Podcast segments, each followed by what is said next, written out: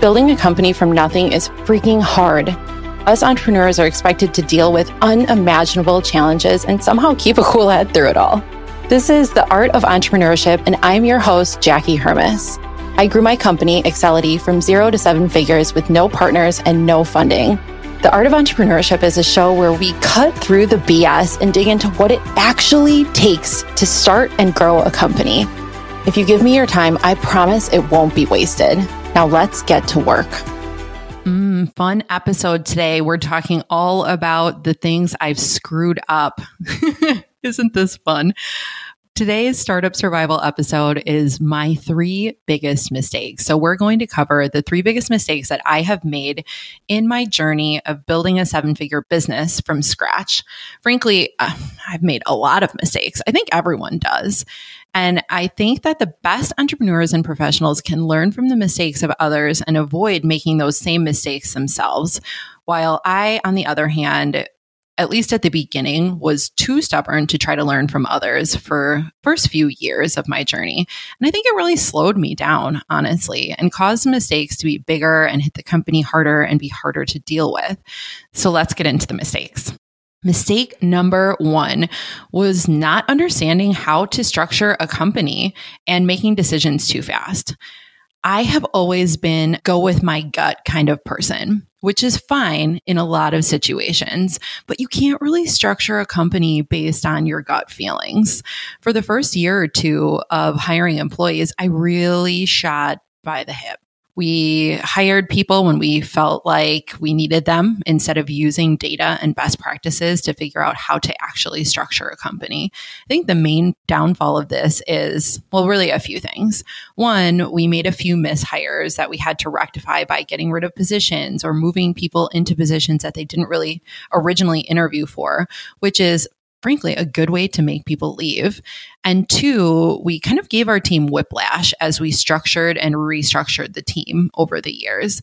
Now the company is finally in a place where the structure makes sense and roles are pretty well defined. And we are making hiring decisions now based on data, but it took us a long time to get there. Let's talk a little bit about how to avoid this mistake. I highly, highly, highly, highly recommend that every single person that is growing a team read the book Traction and educate themselves on EOS or the entrepreneurial operating system. Even if you don't go all in with implementing it right away, there are a lot of tips and tricks and tidbits that you can use until you get to the size where you should implement it. We are actually implementing it right now with a company of about 30, which is full time and part time combined. And that seems like a good size and a good time to implement. However, if you read Traction or some of the companion books, it will help you understand how to get the the right people in the right seats, how to make an accountability chart that works for you and your company, and all the things that you should think about upfront as you structure your company. If you're just getting started, the companion book, Get a Grip, is a really good starter read for anyone that's structuring a company because it's more of a narrative story and it helps you understand the EOS system.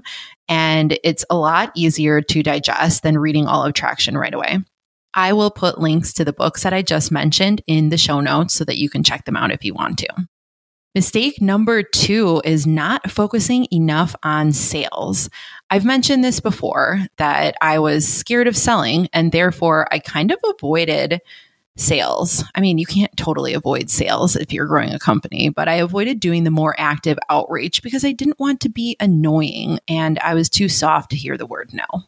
And that was for the first couple of years that I was running Accelity. And that set us up for slow, slow, slow, slow growth. And for some, slow growth is okay. Some people, that's exactly what they want when you're growing by referrals and you're doing some networking. I always had a desire to grow faster. And now I know that I should have been selling way more right off the bat how to avoid mistake number two. Now I believe really that you should sell before you even have anything to sell. Whether you're launching a company or you're rolling out a new product or service, you should definitely start having conversations well before the product or service that you're discussing is available. And if you're a founder that's responsible for sales, you have to learn how to sell. There's really no way to avoid it period. Go back to episode nine to hear all of my tips on how to learn how to sell if you are scared of it, which a lot of people are. And I really was too. It still makes me a little nervous, to be honest. And last but not least, remember to sell even when you think you do not have to. If you're running a service based company like mine, it is often feast or famine. You sell, sell, sell, and then you have to service all of the sales that you made. But then by the time you're done servicing all of those sales or a couple of clients leave, your pipeline is completely dry. And then you hit the famine piece of this. This can be as simple as making sure you're reaching out to old connections or lost deals or similar for just a couple hours a week. I know that it might not seem like a priority when you are knee deep in servicing your customers, but trust me, if you just set aside those few hours a week, you are truly going to thank yourself later and you'll be able to keep the sales conversations going even when you're quote unquote full. All right, last but not least, mistake number three is hiring fast and firing slow.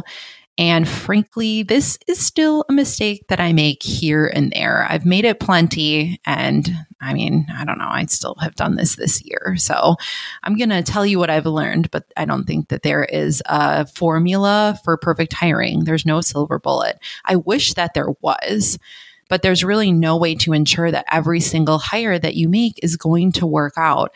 And I am too freaking Midwestern and nice to fire people usually. There have been situations where people very clearly had to be let go. But then there are other situations where I drag it out when it's not a fit because I'm trying to do them a favor.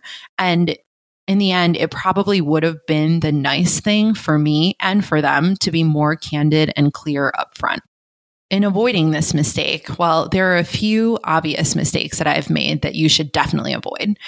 One is hiring people based on liking them. I think everyone has a habit of wanting to hire people that they like, but you have to have a solid job description and a scope of the work that the person is going to do, and then a clear outline of the skills that will be required for them to be successful in the role. And then you have to hire based on those skills alone.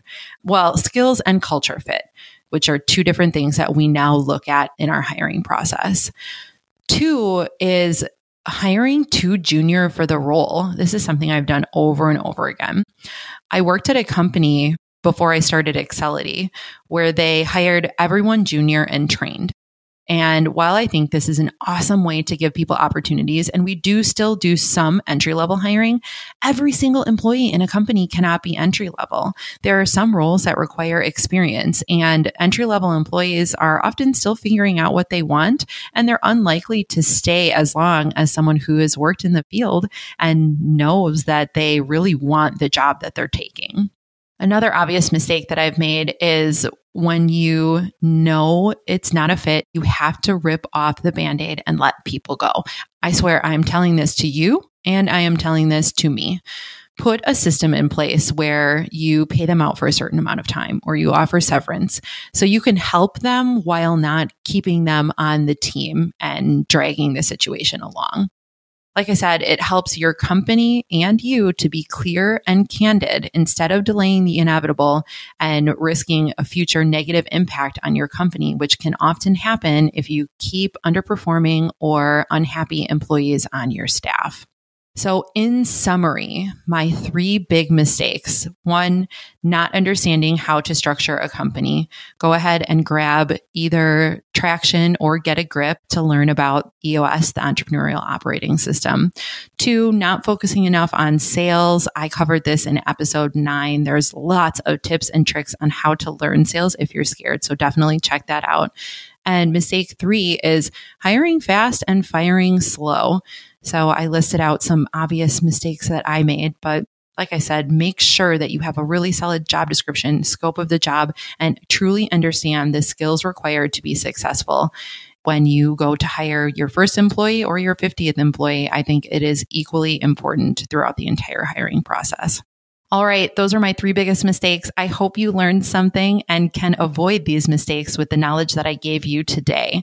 If you got anything out of this podcast, please just share it with one person that is making these mistakes or trying to avoid them even better. And I will see you next time. Thank you.